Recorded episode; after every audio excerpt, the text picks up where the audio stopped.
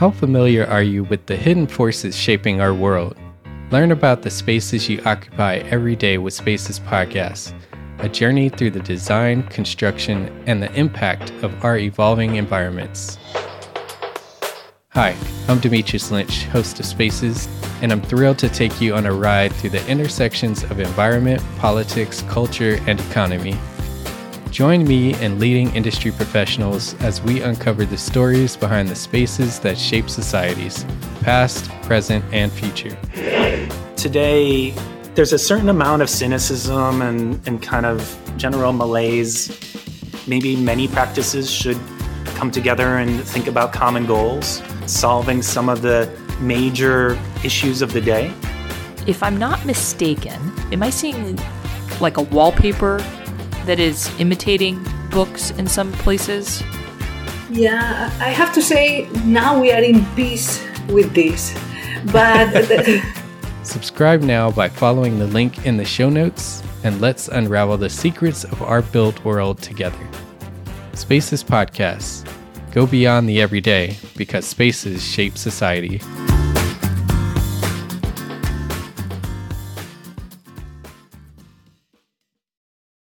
The official start of any business, including an architecture firm, begins with selecting the right legal structure. Understanding your specific situation will inform that decision. The structure you choose will impact your taxes, regulatory requirements, and your personal liability. The structure of an architecture firm will vary depending on size, scope of work, and jurisdiction. What are your day to day operations? What is your partnership agreement and ownership breakdown? Who is licensed? Because business structures and requirements vary significantly, it is important to consult with a business attorney and accountant to select the most appropriate structure for your circumstances and goals. Common business structures for architecture firms include sole proprietorship. This structure may be suitable for individual architects planning to work independently. While simple, it offers no personal liability protection. There's also partnership. This structure is ideal for two or more architects coming together to start a firm. Each partner shares the profits, losses, and liabilities. Next, there's Limited Liability Company, LLC. This structure provides personal liability protection by separating your personal assets from your business debts and obligations. There are also tax advantages. Finally, there's an S corporation or C corporation. This structure is suitable for larger firms, but note that some jurisdictions may require this structure, no matter the size of your firm. The structure offers liability protection, but also increases complexity due to regulatory requirements. Now, with all that out of the way, let's dive into the intricacies of our unique situation and considerations in selecting our structure. I'm Jeffrey Lee, and this is Emerging, a Gābl Media podcast. None of us have ever said somebody's idea was dumb because they never are. And it's just trying to find a diplomatic way to say, this is why I think it should be done that way. And you never want to offend anybody in, in your disagreement. That's a challenge. And I think that's something we continue to try to work through. I guess I don't, I just don't want to shy too far away from like we're all working in silos because truly then I would just do this on my own. This is the podcast where you'll hear what it's really like to start a new architecture firm. So far in the story, we've shared the origin of Lexi, Chris, and I coming together. We also shared our exploration into business models, our unique value proposition, and how we intend to make money as a firm. If you haven't listened to those episodes, I encourage you to go back and listen to all the episodes to hear the full, unfiltered story behind our journey to start our architecture firm. In considering our unique value proposition, one encouraging factor was our unique team composition where each excels in different areas of the business. We're not super different, but kind of trying to figure it out. Like uh, the thing that comes to mind is that there's three of us, and going to school in, in St. Louis, HOK looms very large. And I remember being in school and they talked about, you know, one person was the business person, one person was the design partner, and another person was the client facing, you know, get clients in the door. I think that's like a older, maybe more traditional model, but I think the value there is having that we have is having three people who balance each other out. I think none of us want to give up the design side. I think none of us want to 100% focus on the business side, but finding ways that all three of us can take on aspects of it together. I think that's a unique thing. And I think that the fact that there are the three of us to balance each other out and, and take on roles, especially while working full time, it gives us the ability to have one person step up when they're have a little bit more downtime than the other. In addition to our balance experience, starting a firm with partners can be advantageous. The first, I think, biggest, for me at least, is it's not as scary to do it with some friends. You obviously have the support there, these the support system. Got someone there to tell you uh, if an idea is a bad idea. So yeah, going at at the, with the three of us, I think gave me at least a lot of confidence to do it. And you get to kind of build, you get to pull from the knowledge base of three different people as well. So I think we all come from different walks of life, different experiences. It seemed like a benefit and still seems like a benefit. I, I would imagine starting a solo business and if you still need to have a job on the side is like incredibly difficult and we constantly have meetings and it's so in a way it's convenient sometimes when one person can their schedule can accommodate something and then your schedule can accommodate it the next time and so that has really helped us to be able to maybe go after some other things like an RFQ we just did recently where some of us could attend the you know interview process and some of us couldn't. So it's scheduling is helpful. In the other the inverse of that that is also a challenge because we do want to build everything off of agreed upon consensus.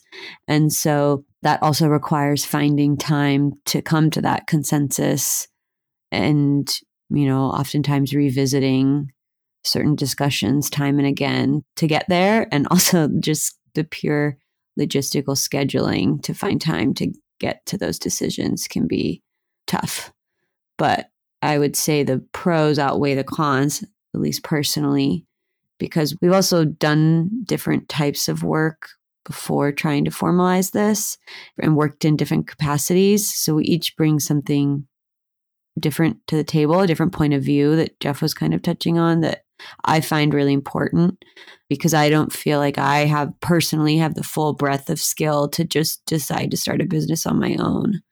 So I would I rely heavily upon them for certain things and I hope they rely on me for others, but I don't think, you know, personally I could have done it solo. Yeah, I agree with everything you guys said and I don't know if it's the same for you, but I never even considered doing this solo. Yeah, I didn't really either. In the in between years, I did take on some independent competitions just to help find my design my voice a little bit more but it was never a question coming to business. And i think it goes all the way back to that night at the bar drawing on the, the napkin listing our goals as a collective. I think i think i always knew that i was going to be working with lexi and jeff in, in some capacity in the future. So i never considered it. And you know along the way we've talked to numerous other people in the startup phase and a lot of them are sole practitioners or people who are doing it independently. And the first thing they say to us is you guys are so lucky that you have the three of you. And i think it's something we don't necessarily think about because it, it was always you know it was always going to be that at least from my perspective. But when people point it out you definitely look back at all the work that went into this. And having to do it solo it just seems so daunting. So we're very fortunate as Lexi alluded to, there are also challenges to consider when starting a firm with partners. In addition to scheduling conflicts, design and the process of reaching consensus can be a point of contention. We encountered this while working through a competition. Gets more into like how do we want to work moving forward and i'm all for like doing things independently but at the same time i'm not trying to start an office on my own so like right. ideally i'd like to have some kind of even if it's quick working session or something. Mm-hmm. I don't want to be like I know that it's my family thing too, so I understand that it's probably awkward to try to design something for my family, but like I don't really want to do it fully alone. I would prefer if anybody has ideas to bring some yeah. of them to the table because I'm I I don't work well in a vacuum. So just right. coming up with ideas on my own is going to be kind of not so great personally. Well, let's let's talk about that for a little bit because I think yeah. it also ties ties into warming hut stuff. I feel comfortable like throwing ideas out there and, and working with you on it. But at the the only reason I said like I'm just going to run with what you're doing is because like what we constantly like struggle with is finding consensus between the three of us on what to move forward as a design. And at like a certain like after every competition, we've kind of talked about how that has been kind of like a setback for us and discussed like trying other means of working where it's like, you know, using one person as a lead design for a project and then the other two are there for like charrettes or sounding boards, but letting other people run through it. So I don't know. I guess I'm wondering if that is something we want to kind of pursue as a working method. Even in this warming huts thing, I'm like worried that we have basically two and a half weeks. And today we kind of like need to know what we're doing for design. So just as a talking point, what do you guys think? Yeah, I don't know. I mean, we're all comfortable kind of taking a lead, right? Becoming the project manager for essentially for whatever, like how we delegate these different projects. So like warming huts, Chris, you've kind of taken the lead. You've definitely taken the leadership role there, getting meetings scheduled, coming with agenda schedule, things like that. And I think that works. I think it'd be up to whoever is the project manager for that project, that scope of work, determines should determine, you know, like if they want more help with the early sketches and want more input and then take a little bit of the legwork after that, then that's great. I think we're all on board to kind of support each other however we need to be supported. But like Lexi, I don't know, maybe if you want to like schedule a meeting halfway through this week and it's just purely like a early design charrette, that's great. I'll, we'll try to make some time to do that. But I definitely don't want to get in a place where one person feels like they're they're taking on more than they can handle and they can't find the support from the other two. So uh, sure. I don't know what the, the, solution is, but for me, looking at it as like, yeah, okay, so th- this person is the project manager for this this project. You tell us what you need, take on the responsibility of you know, scheduling things, uh, managing the project as, as it progresses, and keeping an eye on the schedule. Yeah. I guess I don't I just don't want to shy too far away from like we're all working in silos because truly then I would just do this on my own. You know. You, you don't that we're not working in a silo? Yeah, I just I'm worried. I don't know. I mean, we'll see how it goes, obviously, but I don't want to end up in a position where like I mean, person this is my personal preference, so obviously mm-hmm. one third of the group here, but I'd prefer to not like be totally independent from everybody else. And I'm struggling to figure out how to maybe I just haven't put enough on the table, partially because I didn't really understand a lot of it until today when I talked to my parents about the bench. But I don't know. I just don't want it to be totally like alone mm. Every yeah, I, I, think I kind of get what you're. In the, know, des- like, in the design is. process, like I'm happy to take on like all the managing stuff of it and everything, but like I don't really like I. I'd be interested in if you guys have like any thoughts about, or I or you feel inspired by some kind of granite thing that could maybe contribute to like a good design. Like I would want to hear those.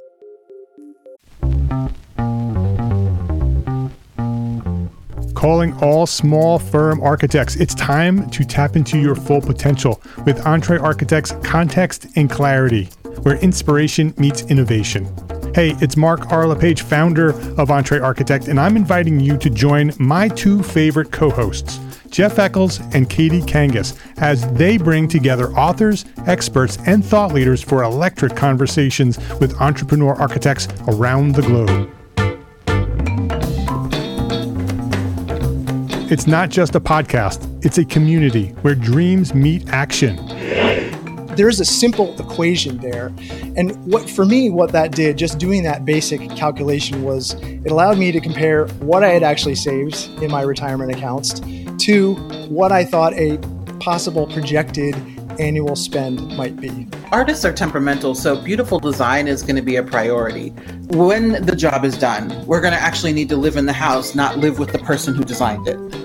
And so uh, for me, the the artistic skill, the architectural skill is most important. And so I would say like that would be 60% of it, if not more gain insights to build a successful practice. Subscribe, engage, and let's redefine your future together.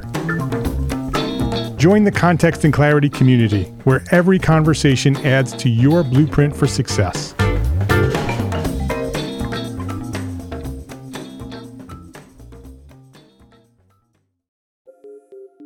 With the three of us being such big designers, were we taking longer by not having one person take the lead on something like that? There's also coordination, you know, challenges being remote that present themselves. Like sometimes two people would work on the same thing on accident. And some of the challenges of having three people for us, what we decided on was, you know, it might be best if we would rotate who leads what project. And I think we've had a couple other projects under our belt with that mindset, and we found that it's it's very productive. We can kind of get to decisions quicker, and I guess the challenge has turned into a benefit for us. But it was definitely one of the challenges that were present there, trying to figure out, all right, how do we do this project by project with three leaders when we all want to be doing everything? I think design, especially, is such kind of an ambiguous thing, and and two people can have opinions on what the design should look like, and neither are wrong but at the end of the day you need to find like a diplomatic way to come to consensus. And where we were totally horizontal previously the competitions were taking you know months two months. And i think we've now found ways to kind of compact it into a weekend of, very heavy work but with one lead designer really just steering the whole process outlining the schedule for the day each day. And then at the end of the day if we don't all agree on a design move, one person is just kind of making the call because we trust them and we've given them the responsibility for that particular project. And it's just so much more efficient. But it also requires having a thick skin for all of us and and trying not to it's never come from a point of malice. None of us have ever said somebody's idea was dumb because they never are. And it's just trying to find a diplomatic way to say, this is why I think it should be done that way and you never want to offend anybody in, in your disagreement. That's a challenge. And I think that's something we continue to try to work through. As you can hear, it is important to find diplomatic ways to reach consensus to maintain a healthy partnership. Another way to protect your partnership and relationships is to develop a partnership agreement. A partnership agreement outlines how your business will operate under two or more people responsibilities of each partner, ownership breakdown, and the profit and loss each partner is responsible for. In addition, the agreement identifies management rules and potential scenarios that may affect the business and resolutions. In the absence of a partnership agreement, operations will be governed by state partnership laws. Now, these general laws may lead to results you didn't intend, so it is important to develop your own. My girlfriend's boss's husband was a lawyer, so I kind of had reached out to him to talk about what a partnership agreement was and how this comes together. And everywhere we looked, everyone we had talked to, you know, there's always that warning about working with friends, right? I think Chris, you had talked to someone too. I think I remember. There's always that warning of you know working with friends and like oh it's you know everyone's got a story about how two great friends started to work together and one one bailed or one screwed the other one and they didn't have an agreement settled or figured out. And so it screwed one person over the other. Despite that i think we we definitely talked about that. And i'm maybe hesitant to, to say this out loud but like we just trust each other. We've worked with each other for so long and we found that yes we'll put this partnership agreement together. We'll put it on paper but it's really just a formality for us. It's, I think we very much all understand that this is three way equal ways in every aspect in terms of what we expect from each other and what we all get out from it too. That's my my memory of putting this document together. Yeah, I think just to back to Lexi's like background of it, I think again, this is going back to, oh, we'll just set up an LLP and we'll all be partners and we should have a partnership agreement in that sense. But then when we finally did hire a lawyer, she said, yeah, I can, I can draft you something, but it's going to be completely non-binding because from the eyes of the law, you guys are not a partnership. And so that was something we had to kind of talk about together. Like, what, what does that mean for us and how we practice? And I think we do want to still keep it equal eh, as much as we can. So I guess we did do that partnership agreement. I remember you, Jeff, finding templates that that we were like, yeah, th- this is good. And I think it is something that will likely, you know, it's kind of like a prenup. You want to you want to get it figured out before the bad stuff happens. Right. So I think, you know, as money becomes more involved, I think the long term goal is that we are more of a partnership in a legal entity as well. But as that kind of comes online, we'll have to revisit it for sure to make sure that it is legal so that, you know, if something did happen, which hopefully it never does, but we, we have equal and, and fair way to resolve it amongst ourselves and in the eyes of the law as well. In formally selecting our business, one key factor had a significant impact on our decision licensure. Initially, starting the business, we thought would just be a partnership, and it was as clear cut as that. But as it becomes a, a business, there's all these laws as a professional limited liability company, which is a New York State requirement. You need a certain quantity of licensed individuals and to be a partnership, which is how we think of ourselves, but and and perhaps how we practice is as a partnership, but legally, because I'm the only licensed one, everything has to be in my name, which has a, a weight to it because it's not how I want the business to function. I want us all to be fully equal and sharing the liability, obviously, but also obviously. In, in the decision making. but so that that is a challenge as well. And Lexi and Jeff, you guys can talk to that from your perspective, perhaps. Yeah, I mean, definitely. I think maybe it was an oversight, but you know, thinking didn't realize, you know, that yeah, obviously it's we would all have to be licensed for this thing to be a um, full partnership, and so that definitely weighs on us too. You know, we want to get our licensure and make sure Chris doesn't feel like he's in a position to take on additional liability there. So uh, that's definitely a challenge and a fire under our butts to get our exams done. So we're all, you know, early on, we start with this equal three way uh, partnership. Which I think it is. It's it's on paper only. On all counts. Yeah, yeah. That's what I mean though. Yeah, it's on paper only that we're not. Before we wrap this episode, we wanted to leave you with a few final takeaways from our experience. I would just be thinking about like long term how I'd like to work, especially since we've talked to a few people that have their own small practices over the last few years. And, you know, there's pros and cons to every scenario. And so Nash Waters, who we talked to, practices alone. Um, for the most part, you know, he seems really happy. It sounds like, you know, he's the only one, though, that's ever going after work and that kind of thing. It sounds like things are coming to him now, but, you know, it didn't sound easy, maybe alone, to not have a place to bounce ideas off of. You know, there's another duo we talked to K Works Studio. K Works Studio, yeah.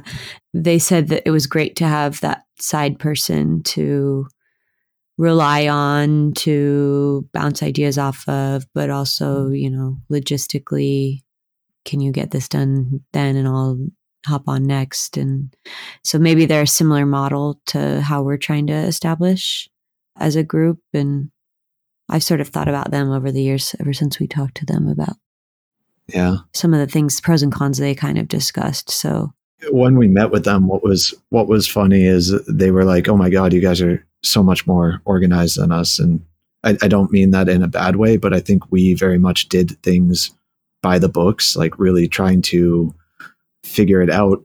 But that's not necessarily the right way to do it. I think there are other architectural practices who got a project, did the project, and and kind of figured it out as they went. And I think there are ways to do that in, under sole proprietorship where you know you can operate as an individual you can take on the risk of not having insurance and it's okay that works too and people do it that way i think we collectively are as risk averse as possible and yeah. because we didn't have any projects when we were starting we were more looking at kind of the the check boxes that we needed to to hit but i think that's not the only way to do it and not even necessarily the right way to do it. There, there's many ways to do it. So ours is not the only, and ours is not necessarily correct. It's just our story.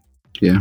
My advice would be to you know go reach out to people, go talk to people that you know you know or university, your school, or maybe you've got family and friends. In general, people are very happy to talk to you and happy to share advice. So go do that. With registration forms in hand and a clear direction on our business structure, there was just one more task to complete. We needed a name. And we'll share that process and our official firm name next time on Emerging. It spoke to our history. It projected kind of confidence in a way. So I think we were all excited that it was the least offensive thing we had come up with so far. Thanks for listening. Emerging is a Gābl Media podcast. If you enjoy the show, please tell a friend and rate and review on Apple Podcasts and Spotify. It really helps. And if you're looking for similar content, you can find even more at gablmedia.com. That's G A B L media.com. And before we go, if you want to jump ahead and find out more about us and our practice, you can visit us at lvl.studio.